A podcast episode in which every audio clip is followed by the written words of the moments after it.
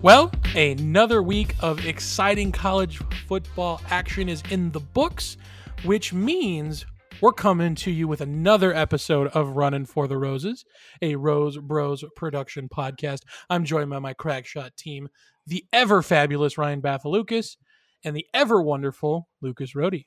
Fellas, how we doing this week? Doing great. Doing great. Another great week of college football. Excited, excited to uh, t- talk about it with you, fellas. Yeah, same, even though it has done nothing but rain here for the last three days, which has been uh, which has been great. But it made for a good weekend to not really do anything. And, yeah, and uh, exciting news coming up this weekend. Our episode that'll be recorded at the end of this upcoming week's college football, we will all be live and in person with each other. Ryan and I are making the trek out to Nashville to join Lucas. Uh, so we'll bring you some some live college football action, maybe talk some N F L, because I know that's what all we're doing on Sunday, and talk about some things that happened. Um, so before we get to recaps and roses for the week, because um, we'll have some interesting things to talk about, um, we're going to bring back a segment that we did before we kind of started uploading things. And this is really where we give Ryan a chance to rant about something in college football that is otherwise yeah. bugging him. Yeah. So, so Ryan, what's what are you ranting about today on this week's Ryan's Rant? So, so here's the thing: like, I love college football. I love the pageantry. I love sitting at home on my couch and scrolling through the channels. Something has to be done about the length of these college football games. It is, they're too long, man. These games are going three and a half, three forty-five, four hours.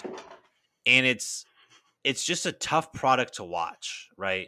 Between all the T V timeouts, between all the reviews, between the three targeting reviews we get every single game and every game. Um, it's just too much. And I think there are a couple of quick fixes, right? I think, you know, why does the clock still stop after every first down? I don't understand that in college. Doesn't, doesn't that in the N F L?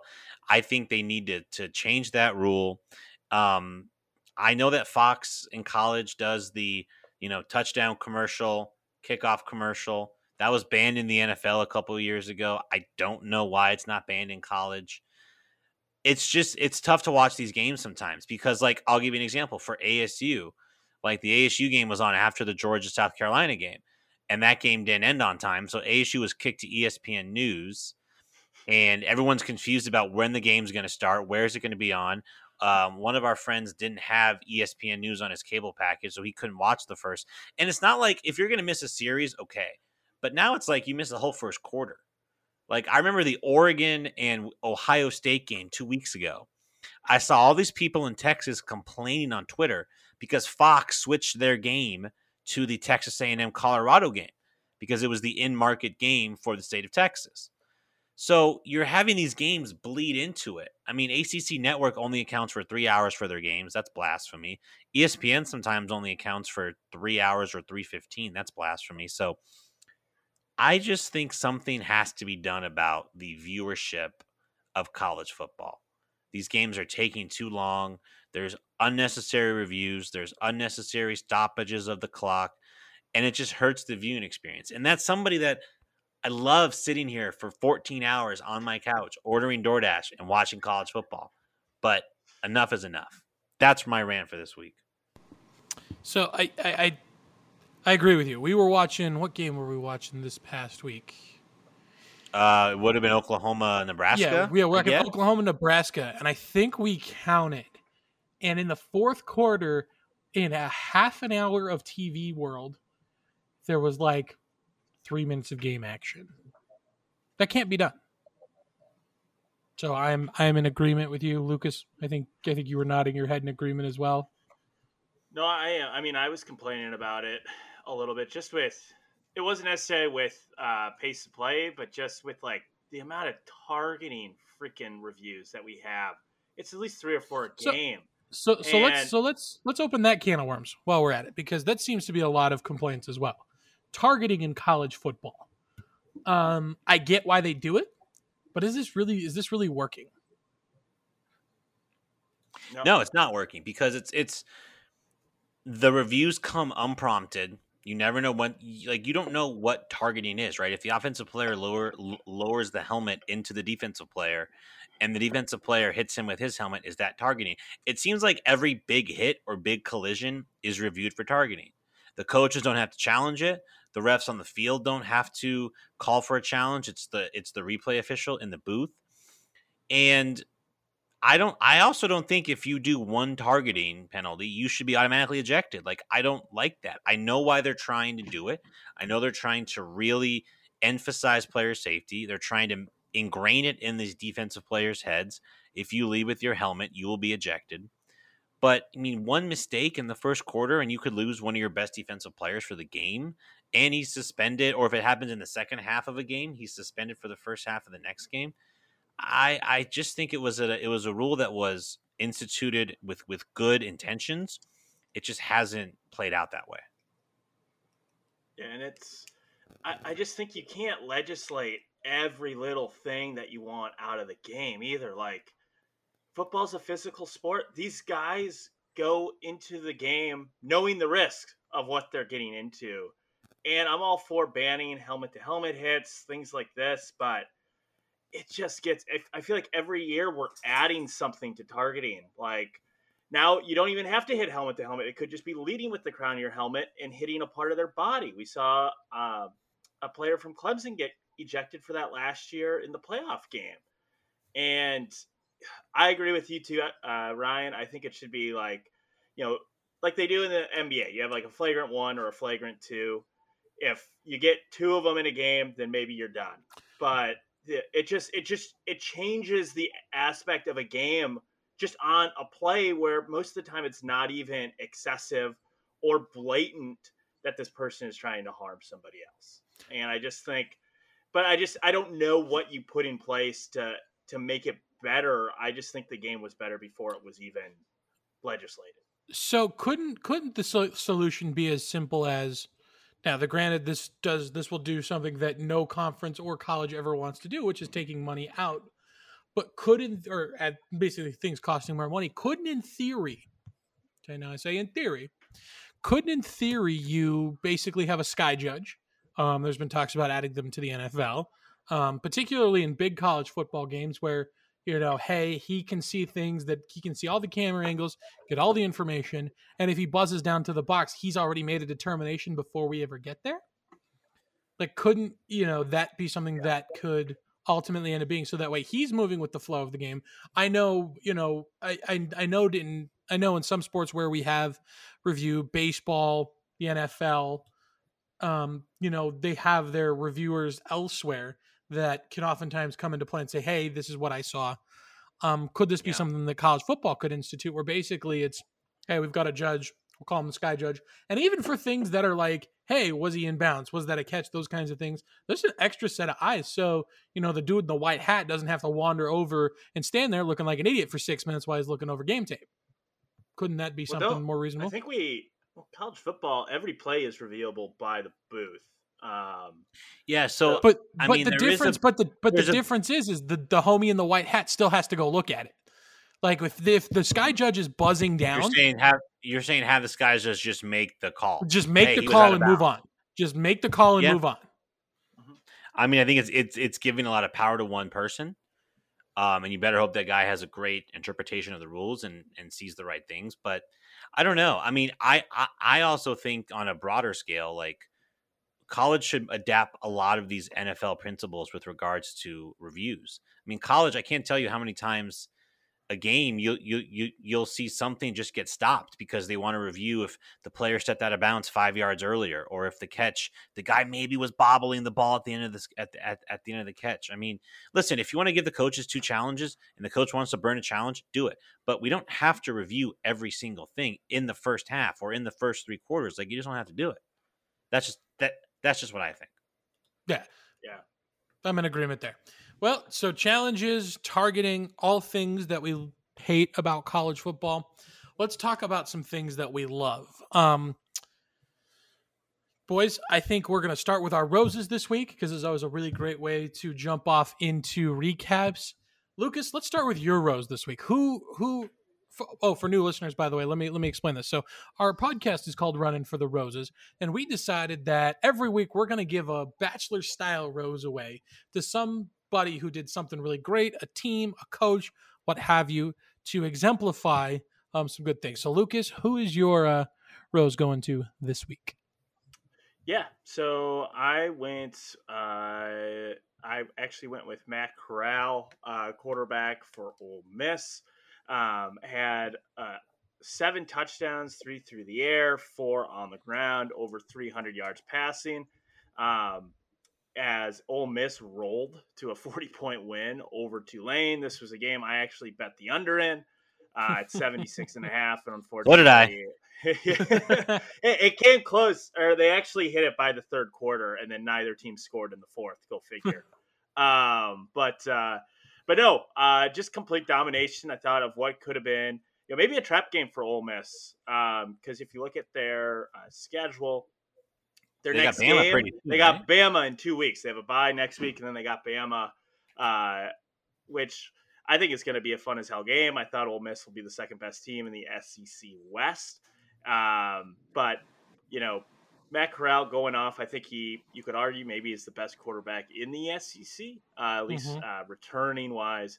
Um, but giving it to them and for steamrolling an opponent that almost beat Oklahoma at home. So Tulane is definitely not a pushover. Good pick.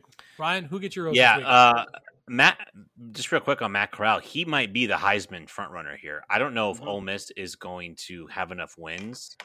Um, but Ole Miss has been very impressive. I mean, like Lucas said, Tulane's not a bad group of five team. They gave Oklahoma a ton of fits, although maybe Oklahoma isn't as good as we think. Um, and, you know, they have a win over Louisville already. So I like that Ole Miss team, and Matt Corral is a statistically just going to be a beast this year. So, all right, I'm, uh, I'm breaking the rules. I'm going to give basically two half roses, or like a three quarter rose and then a quarter rose. So you're going to give someone the bulb Patrick. And somebody the stem. Is that what you're saying? Yeah, essentially. So my, my first rose is going to go to B Y U, and I, I, I hesitated picking them because they beat our, our, our beloved Sun Devils. But I think about that. You know, everyone talks about how crappy the Pac twelve, hang on, hang on. Everyone talks about how crappy the Pac twelve is, how there's no dominant team in the South. The South is a mess. The South is a mess. We have our first place B Y U Cougars right here. They're three and oh in the Pac twelve South. They have wins over Utah, Arizona State, and Arizona. I mean, B Y U is doing. They're in. They're in the driver's seat for the Pac twelve championship game, guys. I mean, come on. Um, seriously though, they they beat. I mean, the back to back weeks they've kind of beaten the darlings of the South. You know, with the win over Utah, their first win over Utah in nine years, and then beating Arizona State in a game that, I'll be honest, um, did not watch it. Uh, you guys will be mad at me. I had to, to, tickets. To, to, I will grant so, you this, Ryan. Uh, yeah. It was unwatchable.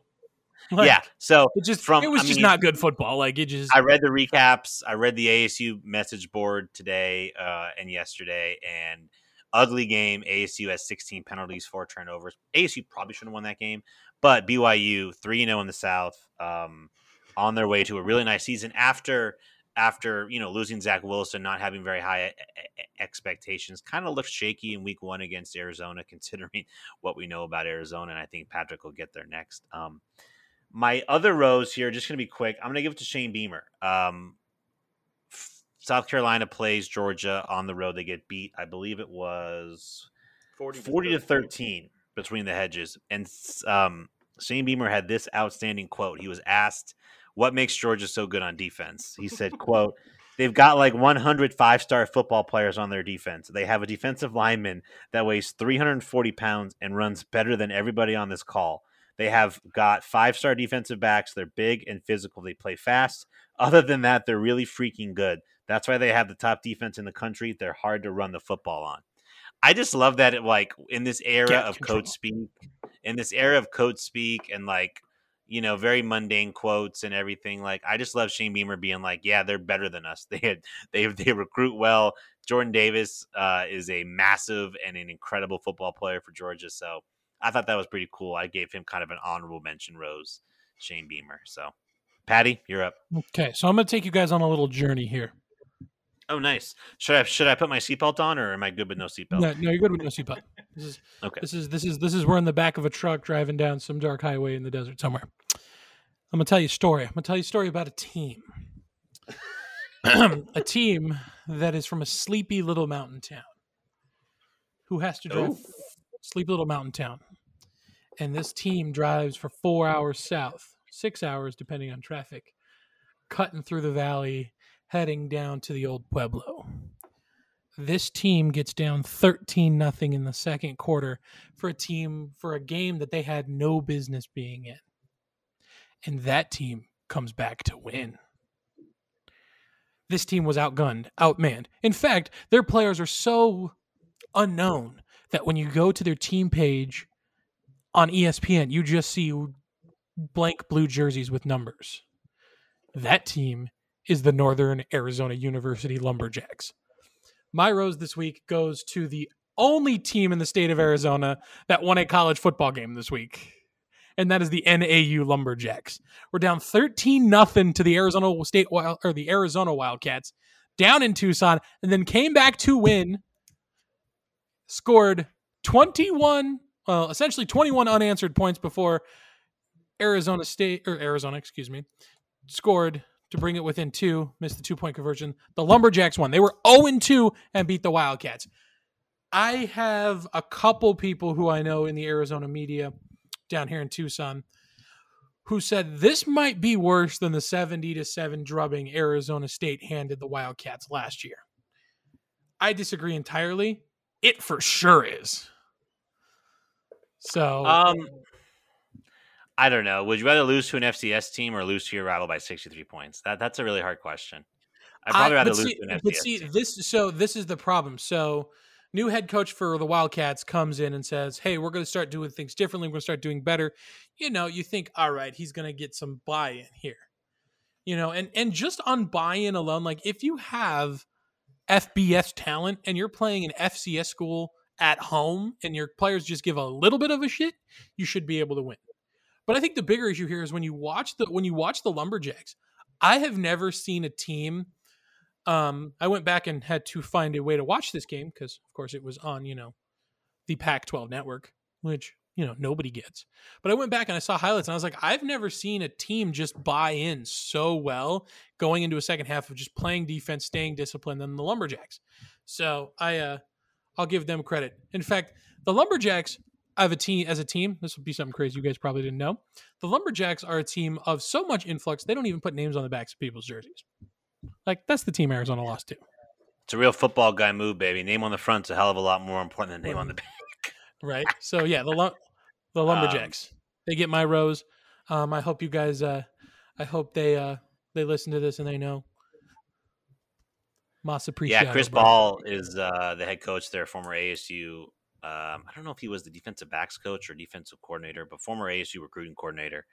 Aaron Flugrad, former A S U receiver, he was there during our our, our time, fellas. Oh. He's the offensive, he's the offensive coordinator there. So uh, it's a heck of a win for N A U. And man, Jed Fish, that is, uh, that's it's.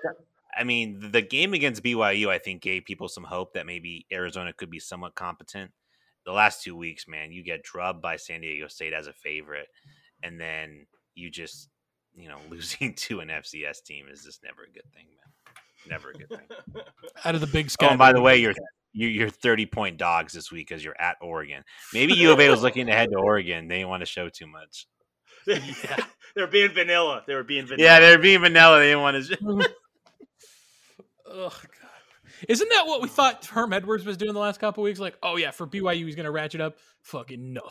Yeah. So so okay. So hang on. So like, let's just talk about A S U for a second here because the writing was on the wall. And I, I don't want to dominate the conversation too much, but like eleven penalties in the first half against Southern Utah. They were up by thir- they were up thirteen seven after the first quarter. Against U N L V, they trailed three nothing. They led fourteen ten at halftime.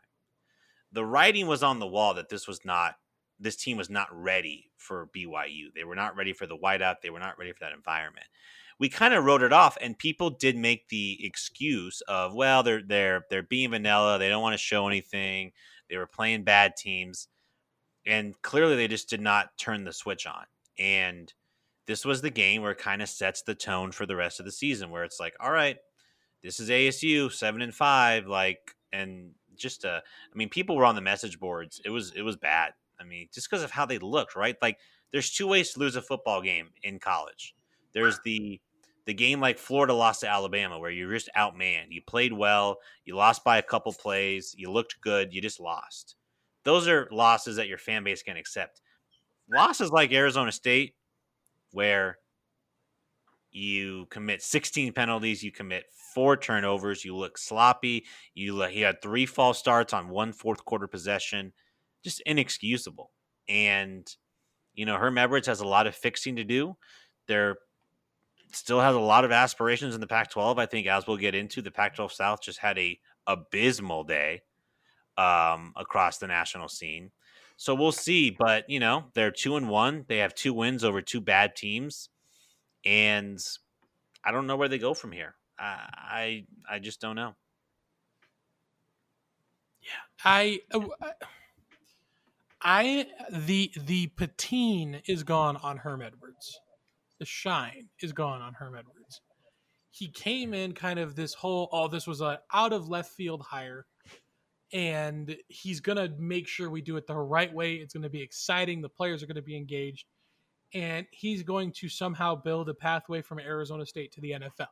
That was the bill of goods that we were sold. And much like good snake oil salesman, that didn't happen. We didn't get what we were asking for. The The program is not in a better spot than it was when Herm Edwards was hired. I would in fact, you could argue, I, I would make you could argue it's in a worse spot because of the sanctions. Yep, I, it's in a, it's in a worse spot. And honestly, at least under Todd Graham, like you had a guy who, like, I, I like Todd Graham. I think he was kind of the right coach at the right time. You know, after the Dennis Erickson era kind of ended. And he was kind of exciting. We were kind of like, okay, this is this is gonna be this is gonna be good. But I don't,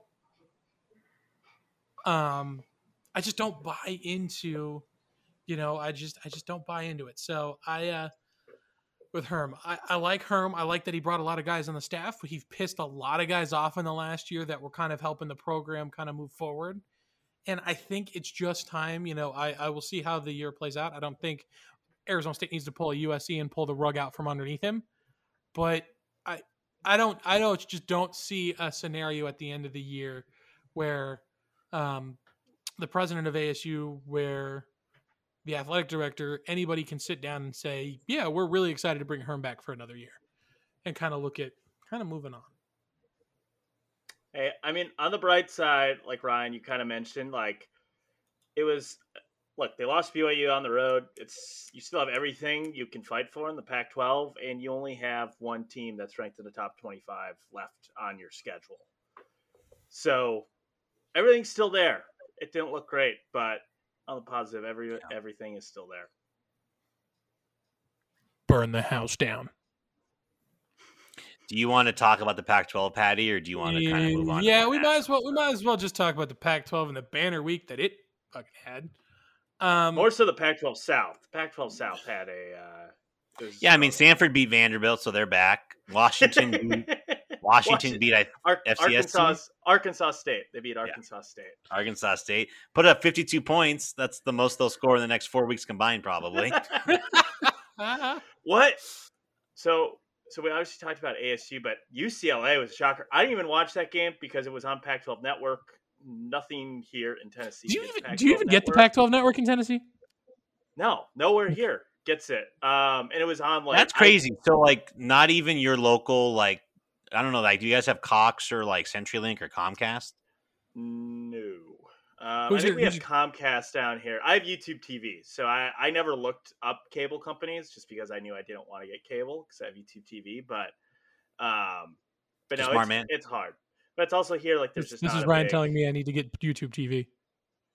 But I, I even... keep telling Patrick, I was like, he, he's he's got to get it. Anyway, sorry, go on. But go anyways, yeah, you can't really find it. I didn't even see the score until the next morning when I woke up, and I was like, holy shit, U C L A. And I watched the highlights actually just today, and, I mean, they just – Fresno State threw all over them.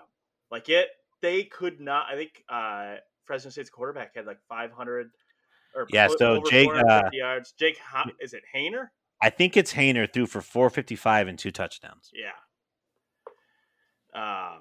Yeah, it was it was crazy. They're, and then U C L A, they're, they're, even they're with Rusher, the mistakes they made. Liddy Rusher had one hundred thirty-six yards on the ground. Just between those yeah. two players, that's almost six hundred yards of offense. And, and look, Fresno State's good. I mean, just two weeks ago, they were beating Oregon in the yeah. fourth quarter in Eugene uh, before Oregon came back to win that.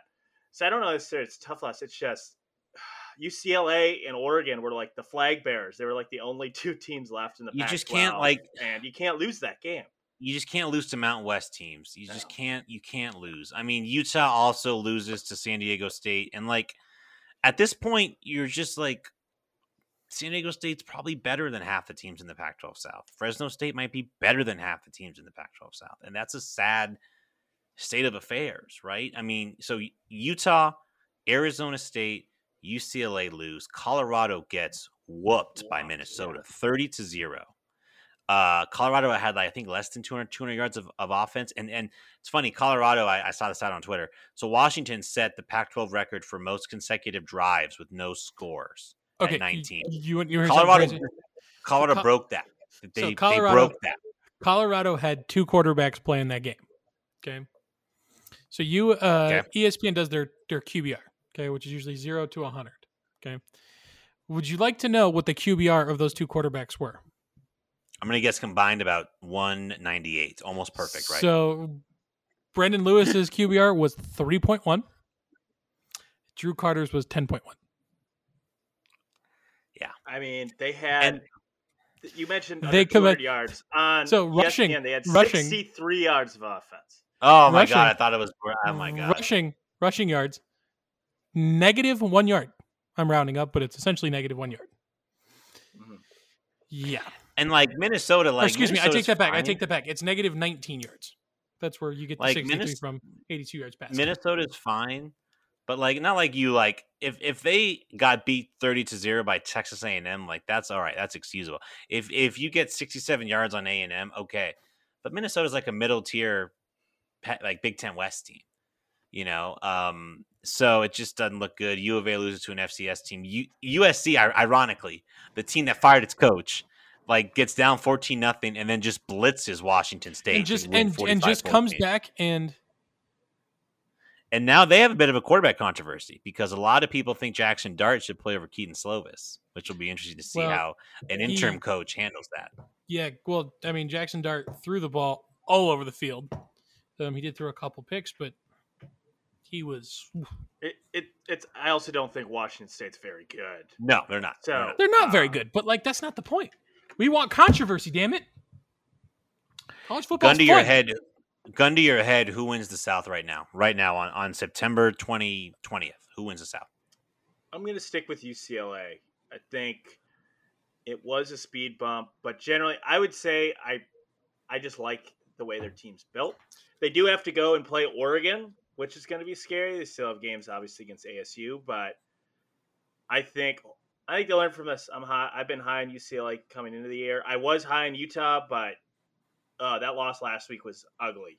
They had to come back. They were down by fourteen in the fourth quarter, had to come back and almost squeaked it out in overtime. But uh, I'm going to still stick with uh, U C L A. Brian, gun to your head. Same question. I probably would. You probably, I'd probably say pull the trigger. Fucking him out. I'd probably say pull I, honestly, so, so I probably, honestly, I, I would probably hesitate for so long that they would shoot me in the head and I would, I would not survive. Um, I don't I, even, I would probably say U C L A. You know why? Because I don't think it's going to be A S U. And I know that A S U is still undefeated in conference, just like U C L A. But I just, I don't trust it, man. So They're so sloppy, this, so they're this, undisciplined, and I don't think they have the weapons on the outside to compete. So I would probably still say U C L A. Wouldn't surprise me if Utah gets their their their shit together and rebounds to finish nine and three. I mean, do we count out U S C? So that's what like, I was going to say. So I, I thought about this. I thought about this when I was wandering in the woods yesterday, which was really just me sitting on my couch watching the Denver Broncos. But Teddy's back. Anyway, so I was sitting here thinking about this, and I was like, can we as college football consumers, enthusiasts, degenerates, as one of us who is wearing the Wisconsin Badger shirt proves time and time again, are we discounting the fact that U S C is just more supremely talented than every other team? That, like, on paper, doesn't matter. U S C is more talented. And what ends up happening is U C L A still has, as you said, Lucas, they got thrown all over. U C L A, there's a very real chance that a game against, you know, I don't know, Oregon, Utah, even Arizona State, something happens. A couple guys get behind their their defensive backs. They score points. Where U S C, at the end of the day, you look at their roster and they go, maybe if just like maybe the eighty at U S C was right. They just needed a better leader. So maybe U S C turns it around. I just I can't keep sitting here being like, yeah, the Trojans are done. When in fact, time and time again, every time I think the Trojans are done, they always kind of like, nah, just kidding. We're actually still here. So I don't know. Um, A S U goes at U C L A, not not this upcoming week, but next week, the first Saturday in October. I don't. I mean, they're I just don't know rowdy. if A S U is gonna. I just don't know if they're gonna have their stuff together by then. I mean, I, I don't know. It's Colorado this week. You should win that game, and then it's at U C L A, and that's a big one. Listen, A S U doesn't play Oregon this, this year, so like there's a there's a the the stars will align. We'll just see if Herm Edwards and company can fix it. I would still probably take U C L A as well. I just uh, I just can't believe the A S U Colorado game. It's at nine thirty local time here, and you guys got the the E S P N U spot, the late night E S P N U Brutal, spot. Man. There's going to be some tomfoolery in that game, man. There's going to be some all sorts. some, of tomfoolery. Something's going to happen. I don't know what. Something's going to happen. Flea flickers, beat you know, deep balls, everything. The fun. Statue of Liberty. Also, like... I I believe uh, I believe U C L A A S U, which theoretically could be for the Pac twelve South, is a ten thirty Eastern game on, I think, E S P N two. Great. So, Fun. Great. A S U has not played before ten thirty Eastern or before ten Eastern this whole this this this whole season. So yeah, fun. I don't I don't know. There's a there's a bunch of uh, Wisconsin fans pissed because we just got announced that our next big game against Michigan in two weeks is going to be at another eleven o'clock kickoff. Yeah. So Fox. let's so let's so let's dive in. And, oh, go ahead. Let's let's do that. So. Let's talk about the Big Ten. So let's kind of transition. Pac twelve, they play late. They suck. Fine, hunky-dory. The Big Ten. So Wisconsin was off, but Lucas, talk talk to me about scheduling a little bit because you you you had just alluded to it. What's going on? Like you had mentioned, you love the big noon kickoff, except for when it's Wisconsin. Yes. Well, because I love it because there's always a big game every week. So pretty much, and I think we've alluded to this in the podcast in the past, but Fox basically has decided that their eleven o'clock time or their noon Eastern time is going to be their major window. They're going to put the best game that they can in that window, largely because C B S has two thirty and E S P N and A B C usually have the night game pretty much booked. So, and the thing is, the last three years they've done it, it's worked tremendously. Their ratings have been phenomenal. In that time window, it's their best performing time. Even spot. This year, I believe Ohio State Oregon has been the highest rated game of the season. Season, exactly. So they're going to keep doing it. So I get it from their point why they do it. Um, I get annoyed when fans complain about it because it's like we're just beating a dead horse. You know exactly why this game is on eleven o'clock on Fox. Fox gets first tier rights to all the Big Ten games, so they get to choose over E S P N which games that they want each week. And yeah, it, it does kind of suck. Like if you're going to the game. Or if you're a fan of that team, it sucks that the major primetime game is super early in the morning, especially because night games are awesome, especially when you're attending those games, the tailgating, everything like that. It sucks when you have to wake up at eight, eight thirty in the morning just so that you can tailgate a couple hours before a game. So it it stinks, but at the same time, if I'm sitting at home, I'm excited because I don't want to wait all day for the game to happen. I just want to get it done, start it. And then when, if you win, you get to watch all the rest of the games the rest of the day in a great mood. So. Yeah. And, you know, as a fan, it's great because the noon games used to be pretty crappy for the most part. Mm-hmm. You, you would get the crappy Big Ten games, crappy Big twelve games, maybe a decent A C C game here and there, but all the big S E C games were in the afternoon and, and all the big, you know, Big Ten and, and, you know, the big game started in the three thirty Eastern window.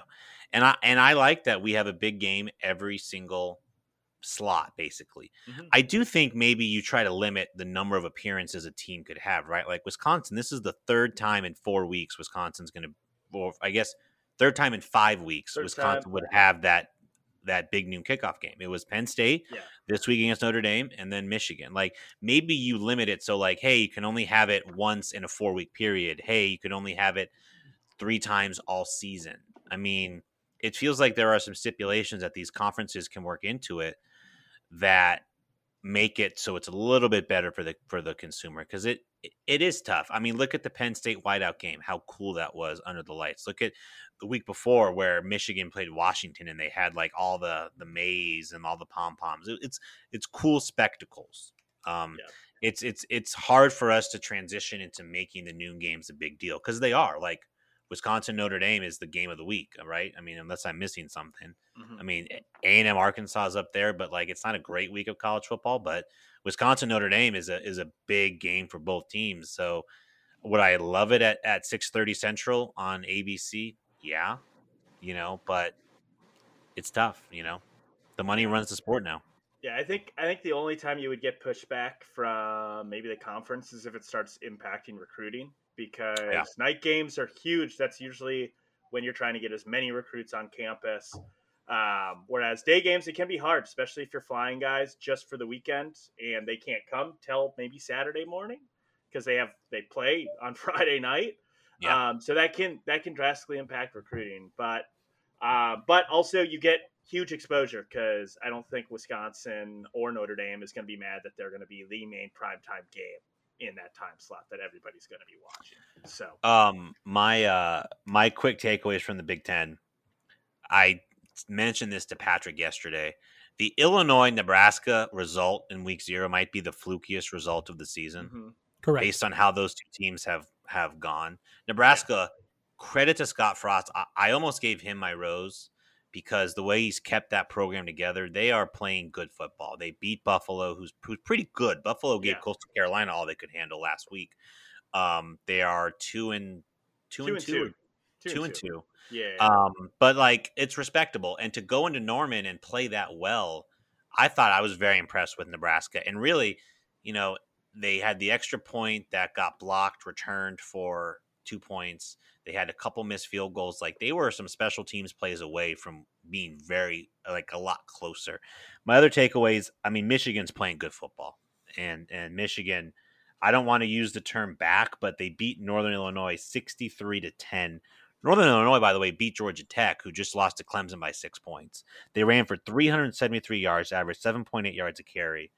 Um, they lost Ronnie Bell. Right, that's the name of the Michigan guy, or am I thinking of the Purdue guy? That's Ronnie Ronnie Bell. David Bell yeah. is Purdue. David Bell's for Purdue. Uh, they lose Ronnie Bell, so like we'll see. I'm not going to pretend that Northern Illinois is is you know Wisconsin or Iowa here, but it was a good win for it was a good win for uh, uh, good win for Michigan. Michigan State's really good. I love Kenneth Walker. I love how they use him. They're physical. Mel Tucker's turned that program around decently quickly, and they stomp Miami. Um, And yeah, those were kind of my early uh, indications of the Big Ten. Didn't get any eyes on Penn State versus Auburn, um, but I'm sure that was a, a fun one as well. So, yeah, that was a fun one. Sean Clifford, I was actually very, very impressed with the way he played. Um, and Penn State looks legit. Um, I just think at all levels, defensively, they have guys like Parker Washington, Jahan Dotson outside to challenge defenses. If Sean Clifford can make and hit throws, they could challenge Ohio. I still think Ohio State's a favorite. I think they're working through some stuff right now, but we're um, going through a lot of stuff right now. Yeah. Yeah, that was not, that was not pretty. Uh, uh, when Tulsa's driving to tie it up in the fourth quarter, that's not pretty. No. Um, but we mentioned Michigan. Hey, big game this week. We got undefeated Rutgers and undefeated Michigan. I'll uh, talk about that game in a little bit, or probably towards the end of the podcast. But no, generally, Iowa continues to roll. Uh, crushed uh, Kent State thirty to seven. Um, I U just kind of shot themselves in the foot all game against Cincinnati. Yeah, that was a Michael very, Penix. very winnable game. Michael Penix. Penix, three picks. They had a fumble, I believe, at like the one yard line. Um, yeah, it was just, it was just frustrating because we've seen this uh, from Indiana before, where they come close in these big time games. Last year, they were able to kind of jump, get over the hump, but it was, it was ugly.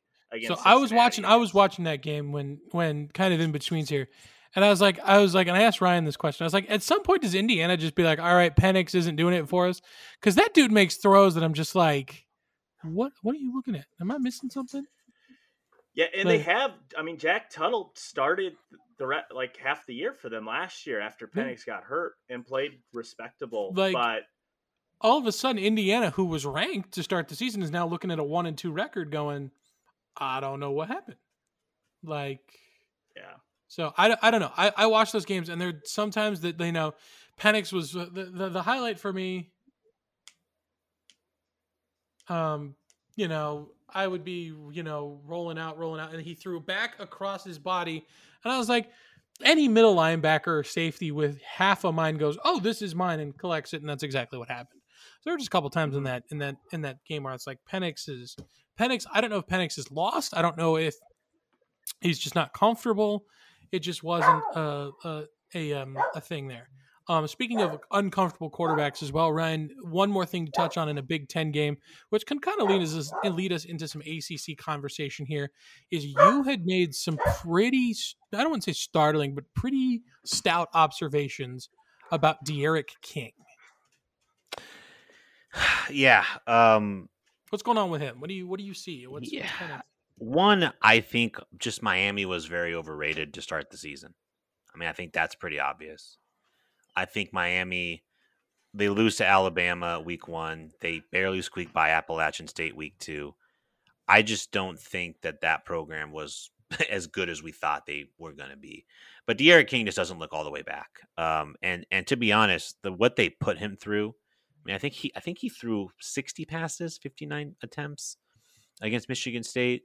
They were very physical with him. They they roughed him up. The offensive line isn't great. Miami's in trouble, man. That's a program that just is is stagnant. They lose by twenty-one points to Michigan State. They're they're one and two on the season. It is um, it's not great. And the A C C in general. I don't know if you want to spin this to the A C C guys, but mm-hmm. another rough another rough weekend. I mean, Pitt loses to Western Michigan. Florida State gets trounced by Wake Forest. Um, Louisville does get a win over U C F. Clemson, just a weird game with a couple lightning delays. They squeak by Georgia Tech. Like, by the way, I'd like to point out. Okay, I'd like to point out though, before we get into my picks, I almost took Georgia with the Georgia Tech with the points, and you all scoffed at me. So, yeah. Hey, I, have the yours. guts to stick with it and and and and make the pick, Patrick. Yeah, that's a good point. But though, though, uh, knowing, my, knowing my luck, I would have taken it, and then God would have been like, "Nah, just kidding. Here's Clemson hanging sixty," and I would have been like, "All right, well." Hey, there's no lightning delay. Right? Lightning's exactly. Gone. No lightning today. Um, Alungalela throws, you know, five touchdown passes. You know, that's what would have happened. Yeah, that's what would have happened. But no, not not, not, not a banner well, week for I, the A C C.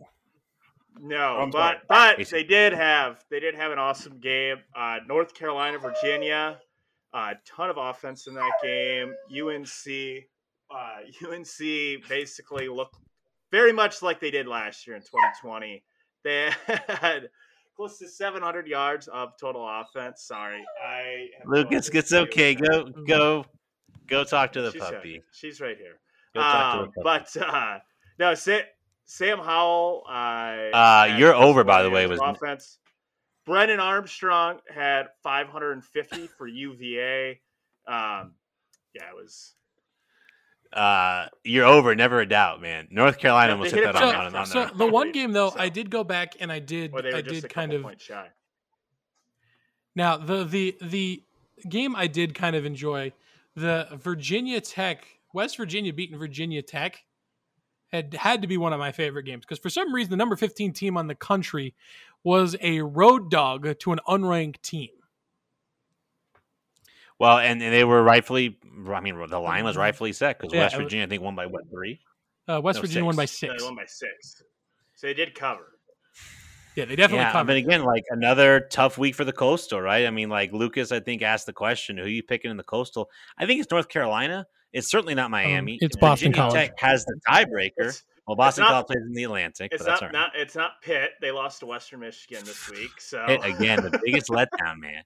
I saw some people uh, taking Western Michigan with the points at like fifteen. I was like, they were like, this is a classic letdown so, game for Pitt. And so I was like, nah, I will no say, way. The, the game that I think also surprised me in this A C C was Duke Northwestern. The over-under on that game, I think, was only like forty-eight. And they ended up putting up fifty-three points combined. Duke hung twenty-one in the first. Was, yeah, they were up thirty nothing at that point. I just don't think Northwestern is. This could fair. be this is this is this is the bad Northwestern year. Pat Fitzgerald yeah. left Northwestern when he had a chance. Pat Pat Fitzgerald loves it at Northwestern. I, I don't think he's ever going to leave except if the yeah. Bears open up. I, yeah. I, I, I just don't. He loves it there. I'm interested to see what the line is with them against Ohio uh, this coming week. The it's Ohio? fifteen, I think. It's fifteen. Yeah, no. yeah it's, it's fifteen actually, and a half. Oh, Ohio's plus fifteen and a half right now on FanDuel. Uh-oh. Maybe Lucas we'll is actually going to race to Maybe. Lucas is going to hop off the pod and, and uh, go bet right now. Yeah. Maybe we'll talk about that in a little bit. Maybe we'll maybe we'll do this and, and we'll talk about this in Patty's picks this week. So, moving out of the A C C, um, I think the game I so we can talk about the Big twelve. We can talk about Oklahoma looking like not great, but you know me in the Big twelve. But I think I want to talk about the A C, or the S E C here. Um, kind of the marquee game this week um, was the first time Bama has been to the Swamp in what, almost ten years. Uh, it was eleven years. Eleven years. So the Florida Gators put together a decent game. It didn't look like that early on, but then all of a sudden, a couple of things happened here, a couple of things happened here, a bagaboo, that's the thing. And all of a sudden, you know, Alabama's kind of sweating a little bit. And they only win by, you know, two points, kind of sneak out of Gainesville with a win. Um, Georgia, you know, beat South Carolina down pretty good. Texas A and M did what they were supposed to. We talked about Ole Miss earlier. Arkansas hung forty-five. You know, I, I, talk to me about the S E C this week. You know, Tennessee beat Tennessee. Lucas, you want to talk? Uh, a half century. You want to? You can go ahead yeah. and go first. You can. Yeah, take it where yeah. you want to go. Yeah. So with Bama and Florida, I I don't think it was necessarily uh, like what I got out from that game was I think Florida is a lot better than what most of us thought. Um, I thought this was going to be a down year for Florida. I still think Georgia's the best team on that side of the conference, but I mean, Georgia gave Alabama what, maybe what their closest game since last year's S E C championship game. They were running some old option stuff with Emory Jones. Uh, but I mean, Florida looked legit. And I think if you're Bama, you're just happy. Hey, Florida gave you your best shot. You played in one of the toughest places to play and you still got to win. Um, even after blowing an eighteen-point lead early on. So I think the game says a lot more about Florida than it does about Bama. And I'm interested to see how Florida uh, plays really the rest of the way because really they, they get L S U, I guess, in a few weeks. They have to go to Baton Rouge. And then after that, they get Georgia. And all the rest of their games are easily winnable uh, there in the East. So interesting to see where Florida kind of goes from there. We kind of hit on Ole Miss. Them just – you know, just kind of routing. Yes, it was Tulane, but remember Tulane almost beat uh, Oklahoma a few weeks ago. Auburn, I thought looked fine um, on really their first big test under Brian Harsin, uh, but still fell short. Um, really, I mean, obviously that there was the rest of the games weren't too much. I mean, Ryan, was there anything else you saw kind of there in the in the S E C this week?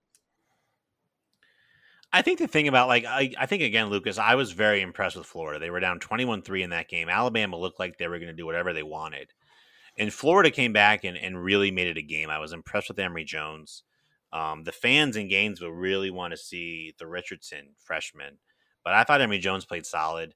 Um, you know, and again, it comes down to, the like, the little things. Like, Florida misses an extra point earlier in the game, and they have to go for two, and they don't get it, and then they don't get the stop, and Bama, I'm not ready to say they're vulnerable, but you might be able to score on Bama. Like mm-hmm. you, you, they're not as physical up front as they have been typically. So that's going to be something to watch. Um, I don't know. I think the S E C West is kind of in a kerfuffle. Like, I don't know. L S U and Auburn are kind of down. Like, it's just, I don't know. It's, uh, um, is Arkansas the second best team in the S E C West? We may find that out this week. So we very well might, as we'll kind of look ahead here at some point soon. But Ole Miss, man, Ole Miss Bama was going to be fun. That's already yeah. marked as the S E C game of the week, but, like, Ole Miss can score on anyone. Bama's going to have to score. Like, that game, whatever the over-under is, like, if it's anything below seventy-five or seventy-seven, like, that might be just a well, printable over. Well, last year, the, I mean, the final score was sixty-three to forty-eight down in uh, in Oxford last year when they played them, and I think Ole Miss is better than what they were last year. So, yeah. Yeah, every every it, time every time Saban and Kiffin want to dance, that's always it's always a good time. Oh yeah, for sure. Anytime Lane Kiffin's involved is probably a good time. That's true. I, I I am almost thoroughly convinced that, like, uh, I love Sark, but Lane Kiffin's one of my favorite people too. The fact that like Lane Kiffin is my favorite person because every every like three years he's like doing something else. And you're like, man, he's gonna be really good at that, and then he gets fired or he leaves, and then he ends up right. at Alabama, and it's always great. Lane Kiffin, you're wonderful. Everything you do is magical. All right, so the S E C, kind of we know kind of what the what the flag bearers there are. Moving to it. Let's talk about the last con for the last of the Power Fives, and then we'll get some Group of Five takes here before we start talking about looking forward this week. Um, let's talk about the let's talk about the Big twelve. Oklahoma, turns out they are as human as we think they are. Okay, this is another week of Oklahoma kind of scooting by a team that they should have effectively run ruled. Um, you know, again, we talked about that West Virginia, Virginia Tech game. Iowa State, you know, kicked the teeth of U N L V in. Um, Texas took care of business. So what do you guys, what do you guys think about the Big twelve this week? Ryan, let's start with you. Yeah, I, I, I just think Oklahoma, like the calls for Caleb Williams are going to be pretty renowned, or we're going to be pretty profound here pretty soon. I mean, I don't know. Spencer Rattler, you're talking about a guy that was potentially the number one pick in the draft, but a lot of these college guys, they just don't get it. Like these college football writers, Rattler has not been great. And they blew out Western Carolina. But besides that, they've been in two close games with Tulane and Nebraska. I don't know if anyone in the Big twelve, maybe sans Iowa State, can really give them a, a, a, a threat. But Oklahoma, I don't think, is going to go undefeated. Someone's going to get them. So that's kind of my takeaway. Baylor throttles Kansas, so we're not going to get the Kansas second win at this point. um, um, uh, so, yeah, I mean, that's kind of my thing. Texas took care of business. I really didn't – I didn't pay too much attention to the Big twelve, honestly. I know Patrick's going to hate that. Oh, yeah. Oklahoma State got a nice win at Boise. That was a game that they were uh, – How, not a lot of people thought so. Well, and the how infuriating if you had the over in this game. All those points, twenty-one twenty, were all scored in the first half. Neither team scored in the second half. Um, but yeah, a nice win for OK State. Um, especially, I don't know, we really knew how well they were going to do. It kind of felt like the shine on Mike Gundy was going off there. Um, Kansas State, I also thought, had a nice win against Nevada. Uh, Nevada was a team I had put as one of my kind of top three interesting Group of Five teams when we did our Group of Five preview. Um, you know, Carson Strong might be one of the, might be a top pick um, in this year's N F L draft at quarterback. Um, and it was a close game till about late way in the second half when uh, Kansas State pulled away. Um, but we'll get Oklahoma's gonna have another challenge. They have to play West Virginia this week. Um, it is in Norman, but like you guys said, like I, I don't think Oklahoma right now is third best team in the country. They've they've won really sloppy against the two, you know, competent opponents that they've actually played. Absolutely, we'll absolutely. So I'll ask you this question then: talk, bringing about someone we talked about earlier and bringing something now. Let's take B Y U, the team that has basically run roughshod over the Pac twelve South for the last three weeks. Pac twelve South frontrunner. Yeah. And let's plug them into the Big twelve. Does that change the comp- Does that change the complexion a little bit of the Big twelve? When you start comparing it to the Pac twelve, no. that B Y U's been running no. roughshod, or does B Y U to the Big twelve just kind of? No, I mean, I, I mean, I think B Y U would be like an Iowa State, Oklahoma State kind of a team. I, th- I think they they would be eight and four, nine and three every year. Um, kind of like how Utah and T C U have been. I don't think it's that's that far off. So, all right. So, well, that wraps up Power Group uh, Power Five conferences, uh, and we'll talk some Group of Five maybe next week. So let's go. Let's look forward to Week Four. Okay, Week Four in college football. Um, give me one game both of you are excited to watch. Lucas, you cannot pick Wisconsin. Um, I will take Arkansas and Texas A and M then. Although I do think Lucas should be allowed to talk about Wisconsin, but no, I, I'm gonna let him talk about it. But like, I think Arkansas and A and M, like it doesn't look like Haynes King's back, so we'll see Zach Calzada again. Who listen, A and M looked better against New Mexico; they won thirty-four nothing. Arkansas like is not going to be able to out physical A and M like they out physical Texas and out physical Rice and out physical Georgia Southern. So I'm interested to see if if Arkansas can get enough points. I already bet the under in that game. Um, because I don't think there's going to be a lot of points scored. Uh, so, But, and listen, if you're A and M, like, the pressure continues to mount on Jimbo. They did not look good against Colorado, their only Power Five non-conference opponent. We'll see how they look. They're favored by five and a half. I think it's an interesting line. I'm interested to see how A and M looks. And if Arkansas, listen, Arkansas wins that game, all bets are off, man. We're going to the moon. You know, we're going to the moon. They're going to give Sam Pittman a lifetime contract. So, all right. And Lucas, what's a game not Wisconsin Notre Dame that you're looking forward to? Yeah, I'm looking forward to two games. I think one, N C State hosting Clemson. Clemson really has not looked well. They've only scored seventeen points against F C S opponents this year in two games. Um, and N C State, I mean, yeah, they did lose earlier in the year uh, to Mississippi State in kind of a fluky game that they kind of just made some dumb plays to kind of knock them out. But I think Clemson's up for the taking, and if Clemson loses that game, I, there's no way they're going to get in as a two-loss team into the playoff. So, um, and then also, I think an interesting game, we, we talked about both these teams. Nebraska goes on the road at Michigan State. It's a night night game in East Lansing. I was interested to see what those two play. We mentioned Michigan State, maybe one of the most improved teams in the country, but I also think Nebraska, if they had won, if they had won that Illinois game, we're at three and one in a close loss to Oklahoma. I mean, shit, they might have been ranked in the top twenty-five this week. Um, so I'm interested to see where those two teams go. Um, but, uh, yeah, I think those just the storylines in both those games, I think, are going to be really good um, leading up. And obviously the, the best game of the week, which is going to be, you know, uh, UMass taking on. Who are they taking on here? I saw uh, I just missed it. Uh, uh, UMass, UMass and Coastal Carolina. Yeah, UMass on, is on the road Plus. In Conway. No, I'm just kidding. But uh, but no, Wisconsin Notre Dame should be a ton of fun too. Yeah. Excited to watch it with both of you as well. Perfect. Talk, talk to us about Notre Dame, Wisconsin. What should the fans be looking for? Jack Cohn takes on the school that moved on from him for Graham Mertz. This is going. This is happening in Soldier Field, home of the Chicago Bears. You know, like Notre Dame, Wisconsin. What what should be looking for in that game? And what is your prediction? Does Wisconsin pull actually pull this one out? Does Notre Dame kind of sneakily say, you know what, we're going to be able to throw the ball all over the place? Give us give us uh, some no. preview of this game. I, I think, you know, Purdue, I thought, did some interesting stuff. Uh, once again, um, I think I saw Notre Dame's offensive line has given up like something like fourteen sacks um, in their three games this year. And their, the defenses they've played haven't been higher ranked than like seventy-third in the country. Um, Wisconsin has one of the best, in my opinion, one of the best defenses in the nation. Um, it's going to be hard for them to run on Wisconsin with Kyron Williams. We held, I think, Penn State only to forty-eight yards rushing. We held Eastern Michigan to single digits. So I think it's going to be low scoring um, because I don't really see us really trying to move the ball too easily against their defense.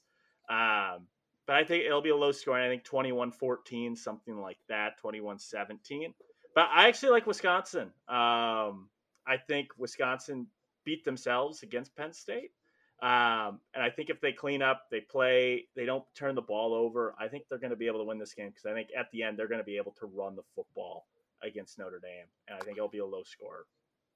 I, uh, I agree with Lucas on mostly all, everything he said. I think it's going to be a low-scoring game. I, I bet the under forty-six and a half already. Um, to me, this is like a twenty-one sixteen, twenty-four twenty, you know, something like that. Um, I, I talked about some of the data points on A S U the first couple weeks and that carrying over to their game against B Y U. The data on Notre Dame is not good. Florida State took them to overtime and then has mm-hmm. since lost by twenty-one to Wake Forest and lost to an F C S team. Toledo, they lost by three points. Or they, sorry, they won by three points.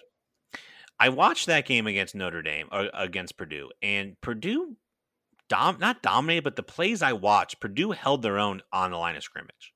Now, they got a really good defensive end named George Karlaftis, who might be a first-round pick. Like, they've, they've got talent on that team. Um, Purdue also had David Bell, their best offensive player, leave the game, and I believe in the fourth quarter or in the third quarter with an injury. Uh, their quarterback, Jack Plummer, went out as well, or is I think it's Will Plummer for Purdue and Jack Plummer for U of A, one of the two. Other way around. Is it the other way around? Okay. It's the other way around.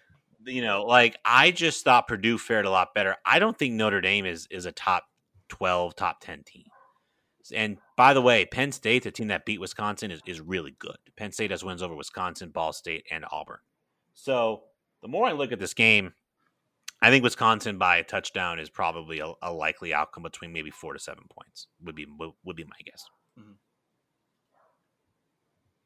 So, and it's a neutral site, so it'll be a fifty-fifty game. They're not playing a true road game. So, yeah, but excited to finally watch it on Saturday. Very well. Wisconsin, Notre Dame should be a good game. All right. Mm-hmm. Now, Ryan, why don't you give us an update on what happened in the picks last week and give us updated standings for this week going into our picks segment. Guys, we did a, we did a hell of a job here. Uh, as a group, we went eight and one. Lucas, three and oh week. He took the over sixty-four and a half in U N C, U V A. Never a doubt. U N C almost hit it by themselves. Uh, San Diego State plus seven and a half. Never a doubt. They won straight up against Utah and Stanford minus eleven. A three and oh week for Lucas. Also a three and oh week for myself. Penn State minus six. They beat Auburn twenty-eight twenty. Michigan State plus six and a half. They beat Miami outright, and Stanford minus eleven as well. They beat Vanderbilt by, I believe, eighteen. I think forty-one twenty-three was the final. Patty did give us our lone defeat here. Uh, he went two and one, so a good week for him. He took Texas minus twenty-five and a half. San Diego State plus seven and a half, and then Oklahoma, the only loss. Uh, and I still think he was on the right call. Just Oklahoma, not not ideal. So we went eight and one as a group. Uh, as a group overall, we're twenty-four and twelve. I am in first place at nine and three. Lucas is eight and four, and Patrick is seven and five. Oof.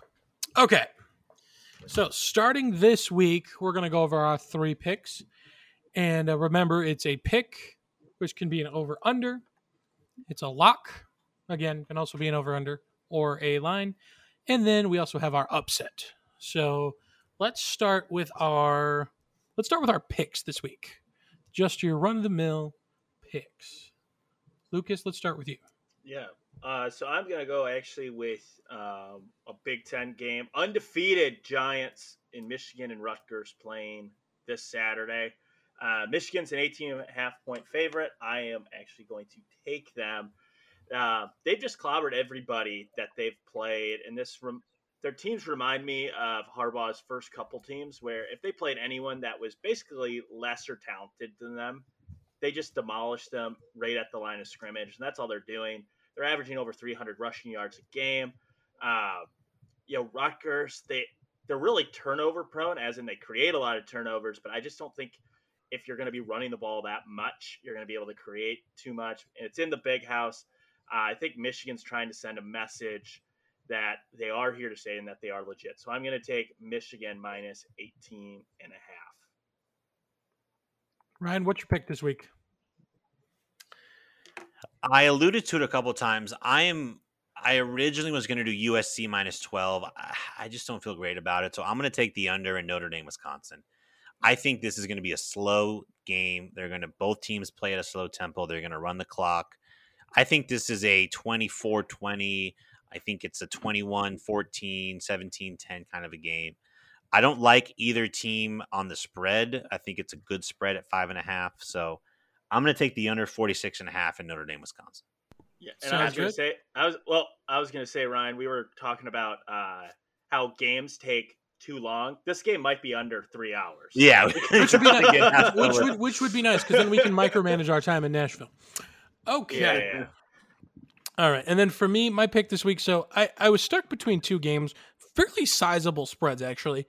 Um, I settled on, my pick for this week is I'm taking Florida minus, I think it's twenty and a half at this point. That number's been Yeah, changed. twenty and a half, yeah. Yeah, I'm going to take Florida minus twenty and a half in the swamp against Tennessee. I saw a lot of really good stuff from Florida this week. That team's hyper-talented. They're well-coached. And honestly, I think after losing a close one to Alabama, they're not only going to want to get angry, they're going to want to get even, and I see Tennessee running into a buzzsaw. So it's a rivalry game for Florida. I mean, it seems like every team in the S E C, every team with every other team in the S E C of Florida is a rivalry game. But yeah, I'm going to take Florida minus twenty and a half over the Volunteers of Tennessee. Locks this week, boys. Ryan, what are we locking in? I'm just going to, well, I don't want to get too excited, but this is maybe my most confident play of the season so far. I'm taking Louisville minus two and a half at Florida State. Ooh. I don't know what I don't know what the odds makers saw in Florida State to make them a less than a field goal underdog against a pretty good Louisville team that just beat U C F. Um, I already bet it. I, I just think Louis. I just think Florida State's bad. There might be the worst team in the A C C. The only team that they maybe have a shot to beat in that division is Syracuse, in my opinion. And if I'm getting less than a field goal, like, I'm going to take Louisville. So I, I have Louisville minus two and a half over the Florida State Seminoles. All right. I'm going to give my lock this week. Um, I'm riding with a team that I've been pretty high on all year. Um, they did well for me last week against Rice, and I think I'm going to stick with them this week. I'm taking Texas minus seven and a half at home against Texas Tech. Um, the Sark program seems to be working. It seems like Texas is, for the first time in a few years, Texas really is going in there and going, let's just go in and take care of business and do what Texas is supposed to do and move along with our day. And you're going to give me, I, I think this probably, probably win this game by ten or fourteen points, but you give me minus seven and a half. I'm going to take that all day, every day. Hook 'em. Well, and most importantly, Texas Tech is in Arkansas, so you should be able to pull through. um, so, uh, but uh, no, it's a good one. I actually was thinking about taking that one too, uh, too, Patty. But I actually, my lock, and I kind of hinted at it as one of the games I want to watch, but that's, uh, or actually, that's going to be for my upset. But this game, uh, North Carolina minus twelve and a half. It's at Georgia Tech. Uh, Just last week, that looked like the U N C we saw last year, where they could put sixty on you in a heartbeat. And I know, I know Georgia State or Georgia Tech had a nice fight against Clemson. They even a goal line stand prevented them from potentially tying that game late in the fourth quarter. But I just think that was just a weird game. I don't think Clemson's. I think Clemson's a little lost offensively right now, um, and they had numerous rain delays where they had to stop the game. Uh, it was just kind of a, a weird, fluky game. Uh, so I think Georgia Tech's getting a little bit too much credit here. This is still a team that lost to Northern Illinois, who just lost by fifty-three points to Michigan last week. So I like North Carolina on the road. I think they're starting to find their way, and I think they want to uh, create, continue the momentum that they created last week against Virginia. So I'm taking them minus twelve and a half on the road against Georgia Tech. Perfect. And then the last one, I think this is my favorite pick of the week, is whenever we do our upsets. Um, I thought about taking Illinois, but every time we talk about Illinois in this podcast, an angel gets their halo, or, you know, some child loses a balloon, or something happens. So let's just not, a black cat walks under three ladders, and it, it just never works. So my upset this week, which I don't understand why this is an upset, because really, when you look at it on paper, they should probably just win outright. But I'm going to take Boston College plus two and a half at home against Missouri. Most projections actually have Boston College winning this game outright. And so I'm going to get some points and get them to win outright. I think that's okay. So I'm going to take Boston College plus two and a half. It's brave with Phil Dracovic still out. Yes. But you got to be brave sometimes. I, I, I Lucas, I joked before you uh, before you hopped on here. I said, are we going to roll with Akron plus forty-nine and a half against Ohio State, baby? Are we going so, to take so, the points? Or would you rather lay it with – okay, I don't want to – if Patty may have this as his next segment, so I'm, I'm not going to ruin it. But um, my upset pick is going to be Colorado plus fourteen and a half against Arizona State. I just don't know if A S U is going to figure stuff out in time. Colorado hasn't been great, but I think Colorado's played some good teams. I think Minnesota is a bowl team. I think Texas A and M could be – a really big bowl team. Um, I just don't know if I, I don't trust A S U to cover fourteen against a, really anyone. Like, A S U was up by four points at the half against U N L V. Iowa State just beat U N L V forty-eight to three. So I'm going to take Colorado plus fourteen and a half against the Sun Devils. What's the, um, I was just going to say, with you guys being in town, our, our running joke is just take, uh, taking UConn. Uh, or betting against Dude, them. They, they they took it off FanDuel. Yeah, I didn't see it on FanDuel. No, they were like, can't do it. Was, it, it was Wyoming minus twenty-nine and a half. I saw it earlier, and they it's not on FanDuel anymore. I might look at DraftKings to see. It's not there. It's, it's weird. I mean, it's not weird. Uh, yeah, I'm not. All right, Lucas, what I what's mean, your upset? Wyoming's pretty good. Oh, I got I got twenty-nine and a half for yeah. Wyoming. Yes. I would. I might bet Wyoming plus twenty minus twenty nine. Like they, they just throttled Ball State. Yeah, and they're anyway they're very good. But anyways, uh, my my upset, talked about it earlier in the A C C. N C State plus ten and a half um, against Clemson. Um, I think this is going to be, since Georgia, really the toughest competition that Clemson has had to face. Like I said, I like N C State despite their loss to Mississippi State. I think offensively, Uh, you know, with Devin Leary, they're going to be able to challenge uh, Clemson uh, off or defensively. Uh, meanwhile, I just right now, like I said, seventeen points against F B S opponents right now for Clemson, and they've played Georgia, obviously really good defense, but then they only laid fourteen against Georgia Tech. Give me the points, N C State night game. I think they are going to cover by ten and a half. Because remember, good teams win, great teams cover. Good teams All cover. Right, always, baby. All right, so we're going to do a new segment that we started last week that I think I really enjoyed. It's Patty's Picks. Uh, we pick college football games, so you don't have to. I'm going to give. I'm going to have four games on the docket for us today, and we're you're each going to tell me if you want the spread, by who you want the spreaded, or you want the over under. Okay. So the first game here is Navy at Houston. Here's where this gets fun.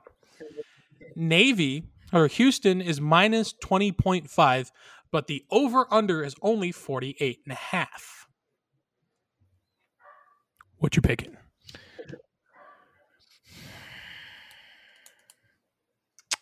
I'll go with I'll go with Houston. I'll go with Houston minus the twenty and a half. Houston just throttled Rice earlier. Uh, Navy's not good this year. It's not a good football team. They lost by twenty. They lost by twenty to Air Force. Um, My other contem I contemplated the under because I don't know if Navy's going to score a lot, but uh, give me give me Houston on, and I'll lay the twenty and a half.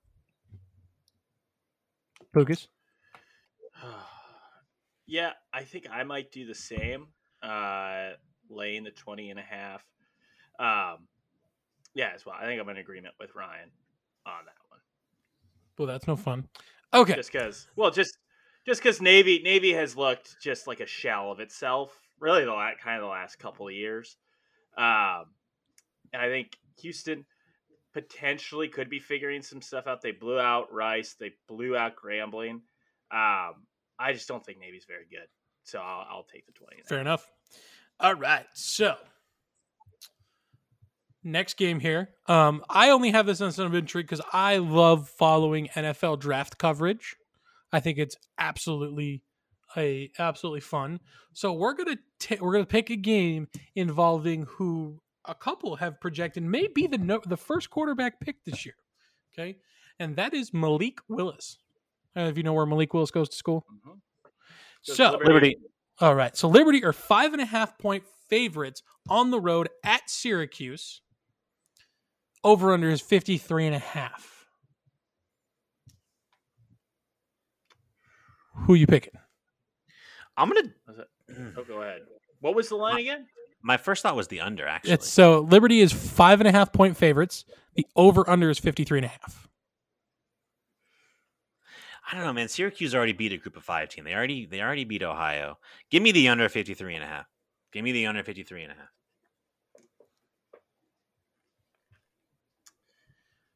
Oh, this is tough. Um... God, I haven't really, to be honest, I have not watched a single game of uh, Syracuse football um, or Liberty, for that example. But uh, give me Liberty minus five and a half. Give you Liberty um, or give you death? I, I think I think Liberty gets up for these these Power Five games because this is their, their main thing for exposure. Malik Willis is a fascinating and awesome player to watch, and I don't think Syracuse is very good, and they only scored seven points against Rutgers. So, um give me the five and a half for uh, for Liberty.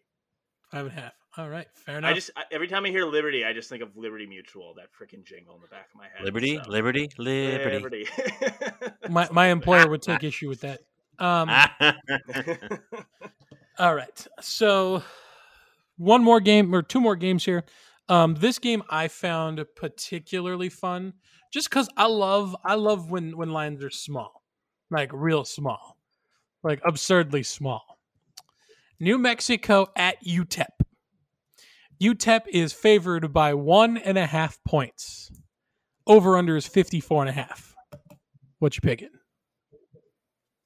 Patty, I just I just hate these, man. My goodness, you pick some and you pick some crazy you pick some crazy lines, man. What is going um you so U T E P was laying a point and a half? Yeah, Utah yeah, yeah, U T E P me- U T E P's laying a point and a half. The they oh, uh, the money line on them is minus one twenty two. Mexico New Mexico is at plus one hundred. You know what? Give me give me New Mexico. Give plus me New Mexico. Uh, yeah, give me New Mexico plus plus one point five. Lucas. Oh man. Well, give me give me U T E P just because so they both have a common opponent. They actually both played New Mexico State, who is downright terrible. New Mexico only beat them by nine, whereas U T E P beat them. Ryan, you know this because you picked New Mexico State, I believe, in that game. Picked U T E P. Zero. Yeah, and they beat them by twenty-seven points. So give me U T E P with the points against New Mexico, literally just based off of that because I could not tell you a player or anything about either of these two teams. So I, if I was in your guys' situation, I would hammer the under at fifty-four and a half. Because I don't think either of these teams gets to thirty points. Best thing, I have no idea. Like I, I, I do not know.